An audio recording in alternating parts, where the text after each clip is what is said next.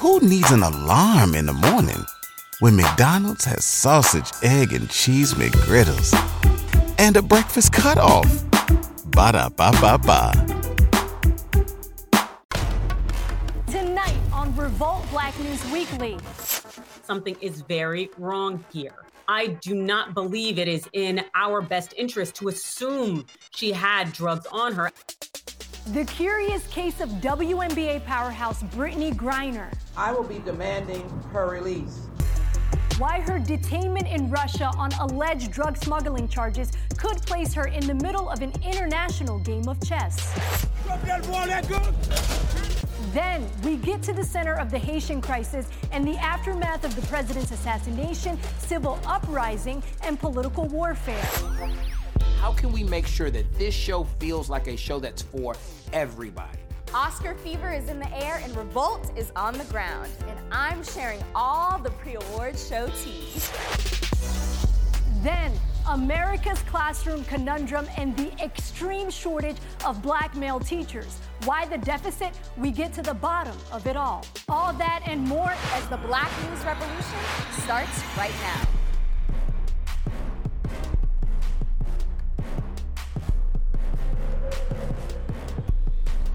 Hello, everyone. Welcome to Revolt Black News Weekly. I'm Naima Abdullahi. We begin with the ongoing international saga involving WNBA superstar and Olympic gold medalist Brittney Griner. It's been well over a month since she was detained by Russian authorities for alleged drug smuggling at Moscow's International Airport. Now, recent reports suggest she's in good shape, but more questions surface about whether the United States federal government is doing enough to secure her release. The curious case case of Brittney Griner is tonight's top story.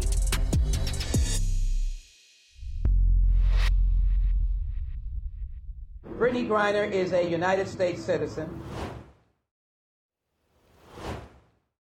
She was a guest in Russia, and I will be demanding her release. There's no doubt that her detention and then this continuation of the uh, imprisonment is all to try to make her a hostage and, and a part of this chess game. Concerns are growing for Brittney Griner as the WNBA star is layered in the Russian Ukraine crisis. Again, I can't speak to the specifics of this case, April. I certainly understand why you're asking, uh, but our our focus right now on our uh, how we're going to bring an end to the conflict is to support and boost up the Ukrainians. The two time gold medalist pled not guilty to drug trafficking charges after customs officials in Russia claim they found cannabis oil in her luggage. The drug charge is very questionable in how much she was even carrying with her um, in her vape pen, how many cartridges that she had. Um, and you know whether it was a large amount or whether it was a small amount. So we're still kind of left wondering what's really going on right now with her. There's a lot going on in the world. There's a lot going on between us and Russia. But Brittney should not be swept up in that. Back in the States, the WNBA All Star is considered a groundbreaking athlete. Man, Brittney dunked. Brittney Griner was one of the first women in the league who was really dunking. When you have someone like her, it just really creates that space that women need to get paid more, that women need to be respected more in the sport.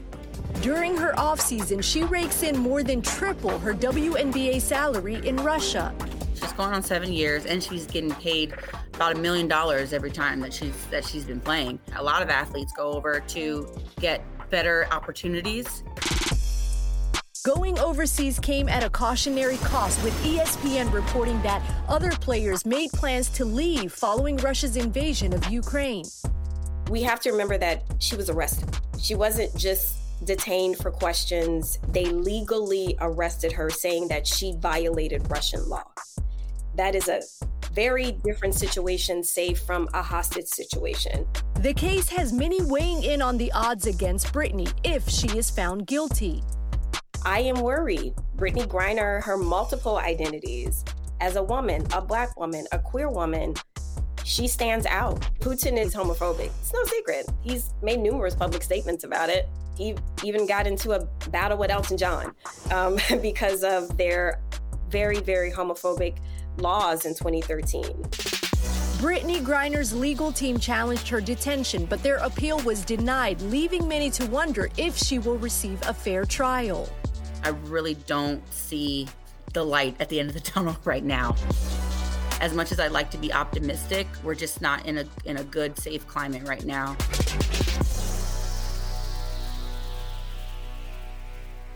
Joining me for a deeper look at the measures to bring Brittney Griner back home to the States are international relations political scientist Nola Haynes and legal analyst Adrienne Lawrence and retired WNBA star Dr. Chantel Tremitiere. Now, the biggest concern right now from the public is will Brittney Griner be able to come home and whether or not she is a political prisoner? So let's talk about that. Ladies, thank you so much for joining us. Nola, do you want to chime in on that? Right now, the situation with Brittney Griner is they can potentially drag out this situation at least for another year because they can keep her detained for a year, up to a year. So she has another court appearance May 19th.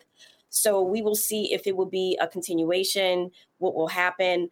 But most likely, considering the backdrop of what's going on between Russia and Ukraine, I don't want to be pessimistic, but I just want to be realistic about Russia. I don't know necessarily if Brittney Griner will be able to come home anytime soon because at this point in time, she's caught in the middle of a geopolitical conflict where we have Russia waging war on Ukraine and taunting the rest of the world. And we are in a very, very tumultuous period in time. And it happens such that Brittney Griner is in Russia being detained. By virtue of our just circumstances and what's going on, it's hard not to say that she is not a political prisoner here's the facts. The fact is, we don't know the facts. We don't know if Brittney is innocent or guilty of the charges being levied against her. Obviously, it, it, it's tough, but at the end of the day, um, you know, if she didn't do this, you know, all of all of you know the WNBA and former and current players are behind her. Um, if she didn't do this, and but the fact remains, if she did do this, if she's guilty of what they're accusing her of, then she's going to be over there for a while so because we are not finding out the information the way that we would in, in a more public and open system here, it's very difficult to speak to the specifics of her situation. With Brittney being an openly queer black woman, does her sexual orientation play a role in this situation? Not only from my legal perspective, but from my knowledge and experience as someone who teaches diversity, equity, and inclusion and studies how systems of oppression operate. I can tell you that you can't divorce Brittney Griner from her blackness or her womanness or her queerness. These are things that she carries with her every day. And we can't act like the world doesn't see those things and is able to separate and divorce them from the individual that she is. She's not only gay, but she's one of the most prominent gay women, gay black women mm-hmm. in the world. And, uh, you know, it is troubling. It's troubling to know that that she has so much against her right now, and you know, you, you just there's no one that can put their their their feet in her shoes mm. um, and try to imagine what she's going through. When we look at the accusation made, what is the likelihood or the chance that it could have been planted? So we know that drugs could have been planted on Brittney Griner by virtue of the fact that Russia has a history of doing those things. You know, forget it. Even the U.S. has a history of doing those things when it comes to Black people. Uh, and we know that Russia also has this history. And so that is why I've maintained that I do not believe it is in our best interest to assume she had drugs on her as opposed to let's wait and hear from Brittney. And it's my understanding that she has entered a plea of not guilty. And so I want to be able to hear from her. Article 228 in Russia uh, says if you have six grams or less of narcotics, if you're caught, then it's what we would consider in the United States a misdemeanor. It's called an administrative offense. If you have seven grams or more, then it's, it's a criminal offense. And so there have been plenty of times that it's on record, facts, that Russian police have planted maybe a gram on someone to uh, cause it to be seven grams, and now it's a criminal offense. To fact that there's 90% of all prisoners in Russia are there for drug offenses. Do I feel like, um, you know, they could have planted another gram on Brittney based on fact and based on the past? Yeah, it's possible. We just have to know the facts, and we don't right now. And we're still waiting on those facts. Nola, what's your take on the team owner? It really depends on what the greatest incentive for that oligarch is. Is the best choice to perhaps partner with the, the US to perhaps resolve the situation? Or is it not in his best interest to do that? It really does depend on what his opportunity costs are. You know, what, what's the best opportunity and what's the cost associated with, with those opportunities.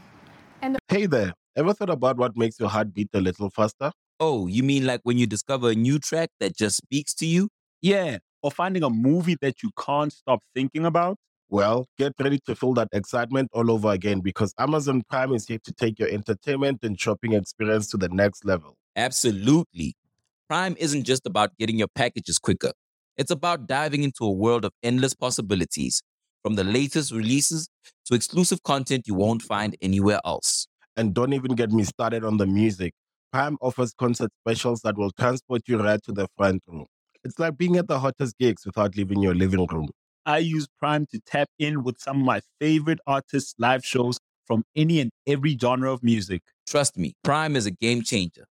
It's like having a personalized superstore and entertainment hub right at your fingertips. So why wait?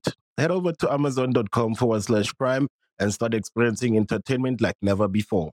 Waiting continues because the investigation is going to be extended until May. Ladies, thank you so much for joining us. Coming up, Haiti in turmoil, our discussion about the aftermath within the Caribbean nation. That's up next.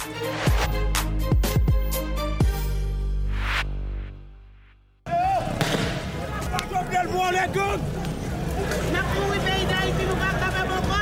Mwen ap mouri peyida iti.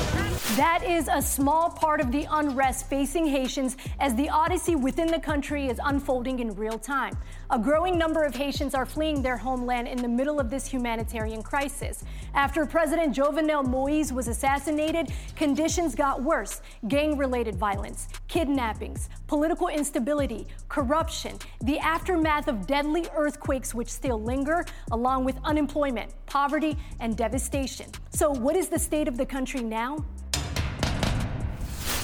Joining me to discuss the ongoing turmoil in Haiti are immigration lawyer Lana Joseph and Lionel Moise, Emmy Award winning news anchor, host, and correspondent. Thank you both for joining us. Lionel, are we any closer to understanding who is responsible for killing Haiti President Jovenel Moise? Unfortunately, we're not really much closer to where we were right after the assassination. It's been months since the president was assassinated, and there have been several issues with this investigation, including finding a judge to preside over this case. Two judges have already stepped down, one citing personal reasons, another was accused of corruption, which he denied. Uh, but this has been an ongoing issue. Uh, 40 people have been arrested since the assassination, including those ex Colombian military members who their governments say were deceived uh, into taking part in this operation. And so there are so many different twists and turns and questions as to who is responsible, whether this was an inside job or not, that is hindering this investigation. Not to mention that there are some in Haiti who do not even uh, believe in the legitimacy of the prime minister, Ariel Henry, who is overseeing this probe. And so there are ongoing issues, but unfortunately, we have no clue still who exactly is responsible. What does this mean for the average person in Haiti who is seeking justice when the president of Haiti, that ongoing in- investigation still doesn't have closure? This is this is a hard thing, and you know I talked to my aunt who is in Haiti a lot about this. You have to recognize that Haitian police officers were also arrested as a part of this investigation, and so when you have the leader of your nation murdered in his home, uh, and you're unsure who to trust. You know, do you trust the government at this time? You know, who are you leaning to for leadership in a moment like this as the country is dealing with a number of other issues? You know, earthquakes, poverty, uh, gang violence. Uh, it, it's like a ripple effect of all of these things on top of one another. And I feel like it's making it very difficult for people to feel safe and secure and to know who to look to for leadership when a leader is assassinated in this manner. It is not safe to live in Haiti at all. I mean, imagine sitting at home with your families, eating dinner, and then bullets are flying.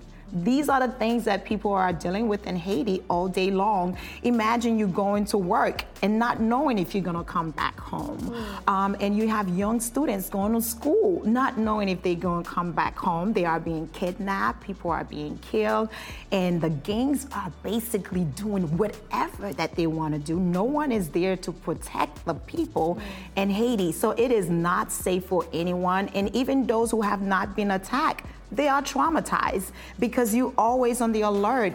You can't trust anyone. You don't know if the person working next to you is not a bandit, is not a gang member that's gonna kidnap you and ask astronomical amount of money for you to be released and even when people are paying these kind of money they are still killing them so it's this is the day-to-day life in haiti talk to me about the risk of staying versus the risk of fleeing it's either that they have safety in Haiti or they risk it all. And that's exactly what young men and young women are doing coming to the United States. So, yes, they are risking their lives, but they must do so because there's no other way. When you are a young man or young woman in your 20s, most of my clients right now, they're in their early 20s, graduated from high school, and you're seeing a lot of them. You have business owners, mm. you have doctors, you have lawyers, you have people who could actually be part of the economy, be part of the government in Haiti, but yet they must flee because they are not safe. Young women, young men, family members coming with babies, with little kids. And when I see a pregnant woman going through that journey and going through the desert, walking, not knowing because even while they're going through the desert, they've also been kidnapped and raped, tortured. They have to experience all this. And they do understand that they not they might not make it back in September when they saw the mass migrants of Haitians mm. in Texas under the Texas Bridge. They came in into the United States. We saw the way they were treated, the inhuman conditions that they had to deal with, and many of them were expelled from the United States to Haiti without giving due process. Lionel, within the last four months, the boat migration, the cases that we're seeing every three weeks, that's happening. Tell us about once those boats come into the Florida Keys, what are the migrants dealing with? They are going to be sent home, and that is a flat out policy that the United States has had. And I think it's important to note, you know, we just talked about the humanity of this. Haitians are risking their lives taking this journey on these overcrowded boats to come here, knowing that they very well could be sent back home just because there is a glimmer of hope that they could possibly create a new life. It's also important to note that Haitians are uh, not granted asylum in the same way that many other nationalities are. Recent AP analysis show that Haitians are only granted asylum uh, at 4.6%, the lowest rate of any nationality if you just look at 2018 to 2021. When you compare that to other nations like El Salvador, Guatemala, Mexico, Honduras, that can be from 6 to 14%. And so you look at the Texas border and you see all of those people who took that risk knowing that they very well would possibly be sent back. And so this is an ongoing issue. You know, we've had uh, different leaders, including the U.S. Special Envoy to Haiti, resigning because of feeling that Haitians were treated inhumanely a lot of those who were at the Texas border actually filed suit against the US government for how they were treated. We saw those images of Customs and Border Patrol on horses. There are different stories as to what they were doing on those horses, but the images that we all saw uh, were very hard. The the overall feeling of the Haitian people is that we are being treated substandard because of the color of our skin. And, and, and, definitely, it makes a lot of sense because even as I'm representing clients from different nations, I can tell you that there is a big difference. Because. I will have uh, two clients, mm. exact same claim. We went to and court. What, what's the only difference between those two clients? Just their color, coming from a different country. And I would actually get one of them released in two days. Wow. And for my black and brown Haitian clients and the Africans, we will be sending the same request the same day. It will take weeks lots of phone calls, lots of emails, talking to a supervisor. It takes so much more. What's, the waiting game is a long time. It's Yes. a personal journey that I've seen too. I'm an immigrant from Somalia, went through the refugee process as well. And that process of becoming a legal U.S. citizen is a long process. But that grace you talk about is something that is a huge conversation in the immigration community. Um, and I'm so glad that you brought it up. Tell me one thing specifically. When you're seeing the round the clock coverage in Ukraine, for the refugees there versus the little coverage that we're seeing in Haiti. How do those two compare when you're seeing it? It's, I mean, it's heartbreaking because I'm seeing what's happening in Ukraine and my heart aches for them. Hmm. Because as a human being, no one should be put in that position. But at the same time, it's not just Ukraine that's fighting this. We're seeing it on a daily basis in Haiti. Hmm. And then we are so close to Haiti, but yet we close our eyes as if we don't understand. And we're seeing this mass migration, and so many has lost their lives. But yet, it's as if it doesn't touch us in any kind of ways. Lionel, what's your final word as we assess how severe the crisis is and where we go from here? You know, I think we need to reevaluate what the American dream is. Think of how our country was founded, uh, you know, by people from elsewhere who came here looking for a better life.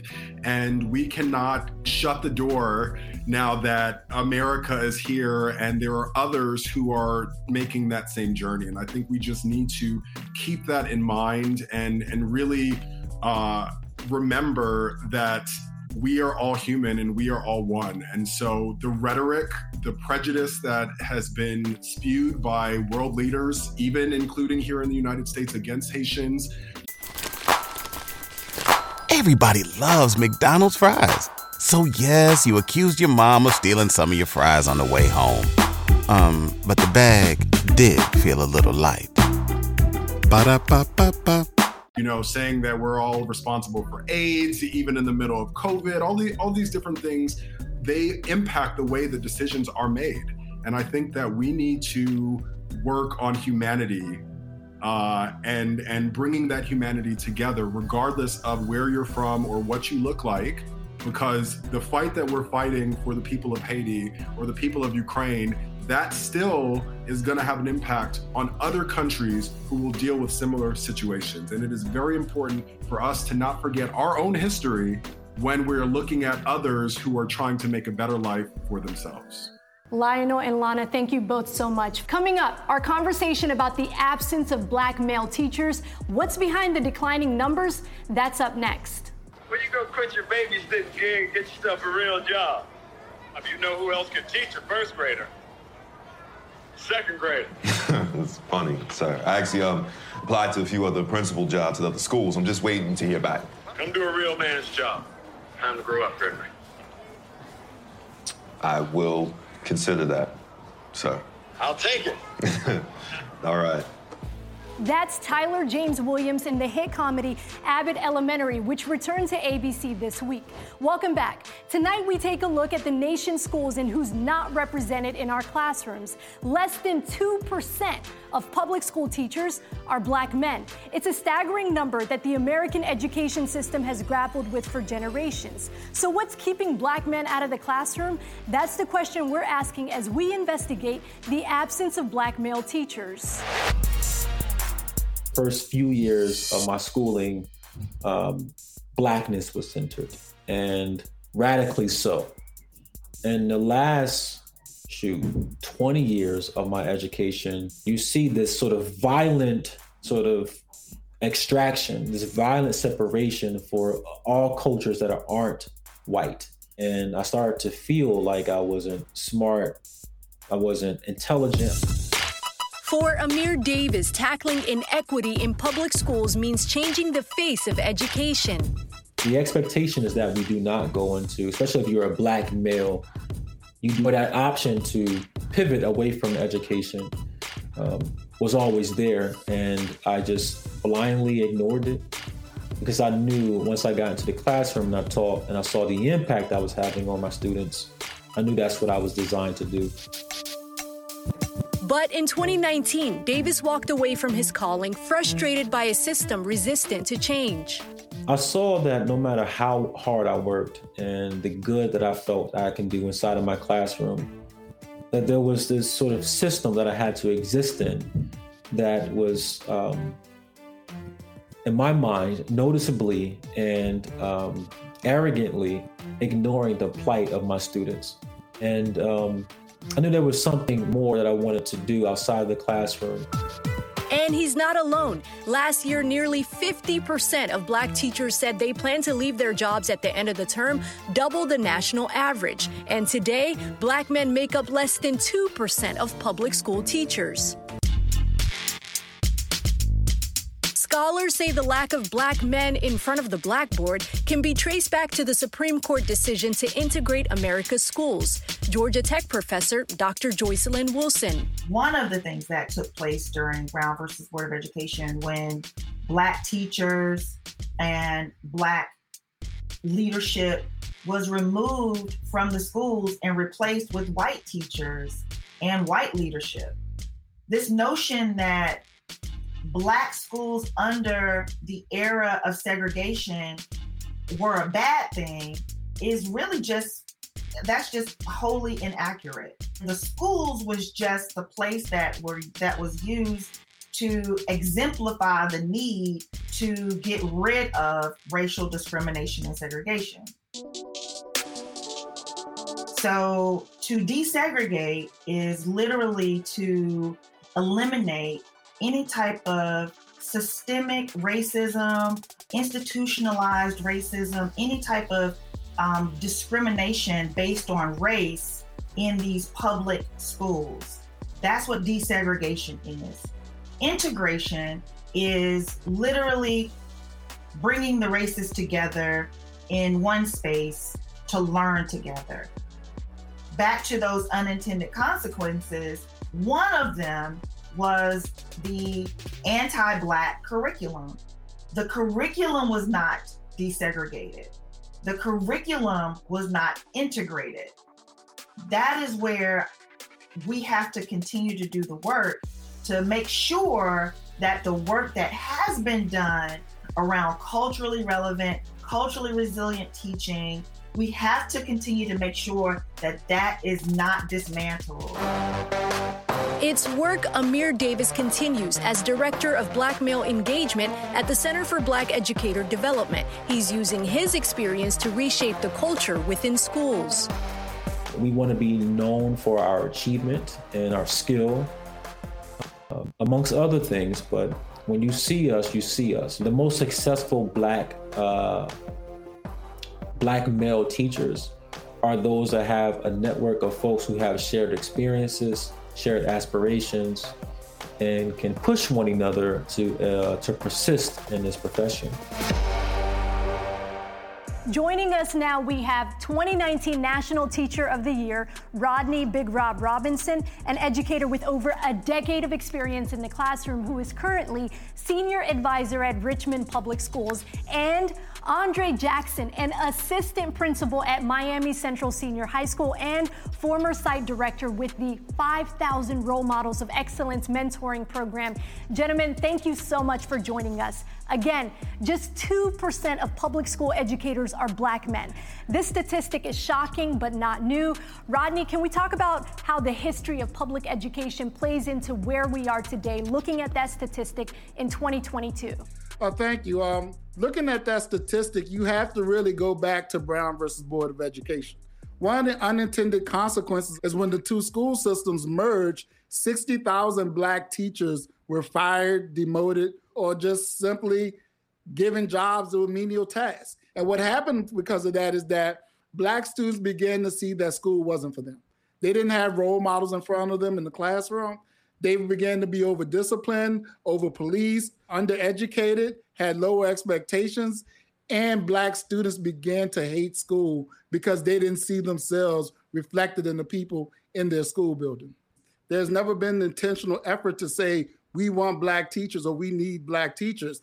And until America tends to pay that debt that is owed, we won't have that. How do we change that 2%, raise it up to three, raise it up to four? I mean, what are the incremental steps we can take as a society to make improvements? Okay, so I'll jump in. It has to become a priority. Black male educators must become a priority. So, what is our goal? We have to ask ourselves that that question. And we all have to be aligned in terms of society and what we're trying to do. Right. So I think education right now, we're at a point where we need revolutionary change. Revolutionary change. I think we're facilitating evolutionary change, which is just a level of continuous improvement. It has to be a targeted focus where we're targeting Black male educators. Being a teacher is not really a conversation that was held in my household, you know, and I don't think it's a conversation that's held in households in, in terms of the value of education. We need to be intentional. Like you said, we need to be intentional in our goals. We need to start recruiting young black boys at a young age and tell them they can be teachers. You know, right. I saw a list of, that had the top 100 fifth graders in basketball. Why can't we have the top 100 elementary school kids who want to be teachers? You know, let's be intentional about what we do. Let's let's expose them to what they can be. What does revolutionary change look like? Uh, revolutionary change looks like diversity. You know, the reality is so many people are benefiting from our current system. And until we get more voices at the top of the system who have all been the ones who've been traumatized and hurt by it, then we can get those people in the rooms to make some decisions. Then we can have significant change in education.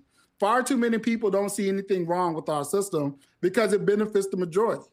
And so we need to start with, just like you said, creating better experiences for black boys, for black girls in our school system, so that they can see it as a place of a, for a career and not a place of trauma. When we look at recruitment, uh, when we look at retention, when we look at increasing these numbers, how does the culture within public schools hurt recruiting and retaining black men? Andre?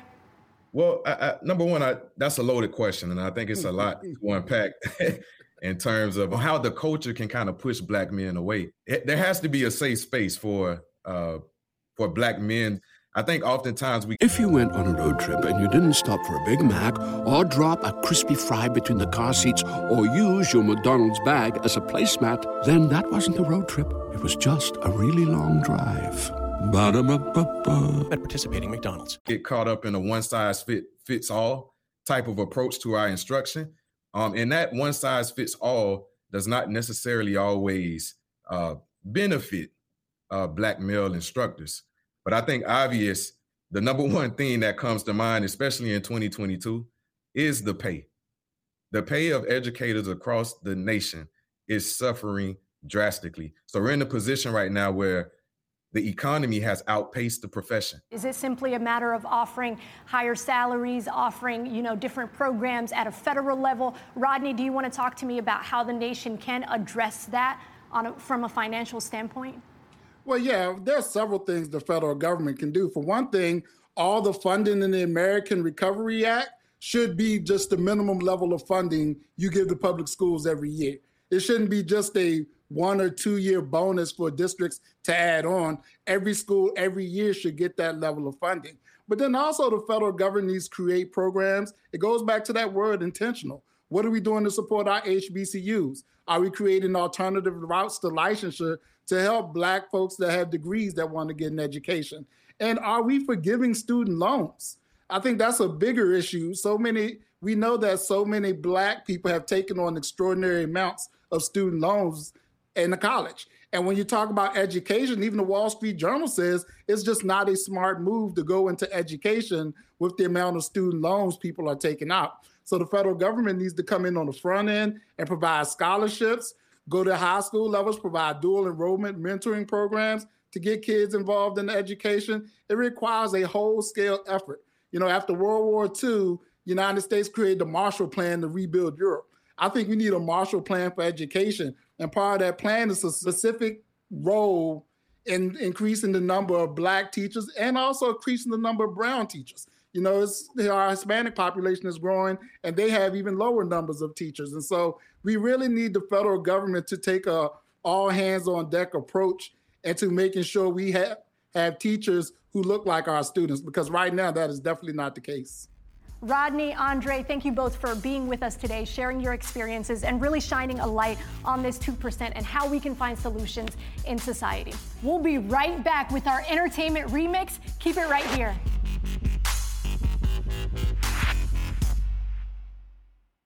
Welcome back, everyone. Let's kick things off with Morris Chestnut getting his Hollywood flowers as we count down to Oscar weekend. But first, Atlanta's global return tops this week's entertainment remix.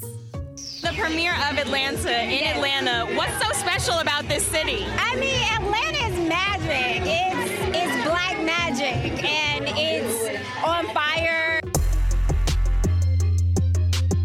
Black Girl Magic for making the band 3 castmate Jasmine Burke, who was among those talking to the red carpet for a special screening to celebrate season 3 of the FX hit Atlanta. I've been waiting on this to come back out for so long. I love this show. And even though I represented Cobb County, they said it's not Atlanta. But it's so amazing to be here and to be, you know, with Atlanteans, you know, and we're tra- we're we are a transient city. We have so many people come here from all over Atlanta. I heard about the show. I haven't had the time to actually see it. So this is me getting away, breathing, and being able to actually see the show. Hello. Whoa. Boudewijn. B-O-U-D-W-ijn. And while the cast wasn't able to join, the fans were ravenous for this season, which takes us through Europe where the guys experience a whole different kind of reception as Paper Boi takes his tour overseas. We should probably get going. It's getting a bit intense. The perfect summation from Representative Erica Thomas, who told me about the magic of the city. We have to celebrate when we have a, a show called Atlanta. Your Majesty, may I present Miss Kate Sharma and Edwina Sharma? Netflix series Bridgerton is back for season two and is trending hard. The Shonda Rhimes take on royalty gets some flavor and a bit more color. Come now, it is not proper to stare. I hope you'll find somebody more toxic. Y'all go through way more arguments than we did. Y'all go through way more arguments than needed. Tory Lanez is getting traction with his new track Taken Care, which is as the he said she said back and forth with Megan Thee Stallion is heating up after he tweeted, quote, protect black men. Ain't the only one trying to be my one and only. Meg has accused Tory Lanez of shooting her in the foot back in 2020. The TMZ video has been everywhere. In response, she clapped back at Twitter users questioning her allegation. Meg urged people to do their research and to believe survivors after Tory's tweet went viral. Meg and Tori are scheduled to face off in court for a pretrial hearing in April. On behalf of the Hollywood Chamber of Commerce, we now declare today Morris Chestnut Day in Hollywood, everyone. A huge Hollywood moment for Morris Chestnut, who received his star on the Hollywood Walk of Fame. I think I'd be a great fit. Well, if you keep that passion, you might make the cut. Morris, who stars in the Fox drama Our Kind of People, was overwhelmed by the support from his family and his Hollywood pals, including actor comedian Chris Spencer, whose tributes on the Boulevard added humility to the day. How can we make sure that this show feels like a show that's for everybody? This show feels like a show that is very inclusive. And I'm very proud of what we're going to do in the show, what we're going to do around the show to signal to folks that this is something for all. That's the promise from producer and filmmaker Will Packer, who's charged with producing the 94th Academy Awards. And Packer is punching things up this year with a mosaic of performers and presenters. I can control the level of diversity and inclusion that you see on the show. And that's something that's really, really important. Ladies, are you ready to host the Oscars?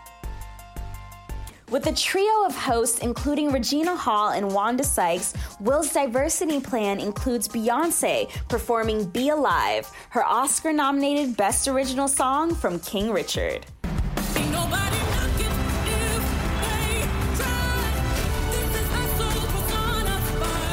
Living the dream, so I'm happy to be here. Among the presenters this year, our own chairman, Sean Diddy Combs, and Halle Berry take the stage alongside Tiffany Haddish and Tyler Perry. And I will be in the audience for movie's biggest night. Question is, will Beyonce sing? I'll have all the tea in the Kennedy Chronicles next week. Well, my big question is do you have your gown picked out? Oh, Naima, no, but fingers crossed that it all works out by show day. Either way, you're gonna look good, sis. We'll be right back with our revolutionary of the week. That's up next. A little black girl like myself at that time, you know, definitely was like, I'm never getting into NASCAR. It wasn't even a thought in my mind. Welcome back. That is NASCAR's Brehanna Daniels, who's in the history books as NASCAR's first black female tire changer, which makes her our revolutionary of the week. She's only 27 years old and joined NASCAR in 2016 as part of the organization's Drive for Diversity program. At the time, Daniels was the only woman in a group of men trying out for one of the coveted spots on a NASCAR pit crew team. There are now at least three women serving on a pit. Here's how Brehanna described the experience. I was the only girl that tried out. Definitely kicked the guys' butts I was going against. but then, like a few weeks later, I got invited back to the national combine, and there was uh, even more people there. I ended up placing in the top 10 spot to, you know, solidify that position to come back and train to be a professional tire changer. I wanted to try something new, and I'm, I'm glad I opened myself up to it because it's still growing on me. I like love it now. I mean, it's crazy. The diversity program aims to recruit and train minority and female race car drivers, as well as pit crew members. Now, the program started in 2004, and now there are more than 50 graduates of the pit crew member division now working for the organization. An experience that has changed Brehanna's life. Nobody in my family was NASCAR fans. We did not watch NASCAR. The only time we watched NASCAR was for a second. We were looking for like a basketball or football game. I mean, it didn't get. was nothing more than that. Me being a tire changer and uh, playing basketball, I was a point guard and a shooting guard. Especially being a point guard, I was, um, you know, I had to have that hand-eye coordination. I have to have that same hand-eye coordination. You know, being a tire changer, it's kind of a finesse position. You know, no, I gotta have the handles in another way. All, it all ties in together. Warms my heart, you know, to see that you know times are changing and that I'm just glad to be a part of that change. You know. So, as we celebrate Women's History Month, we also rev it up for Brehanna. Job well done, Brehanna. And that does it for us. Thank you all for joining us. See you next time. Bye.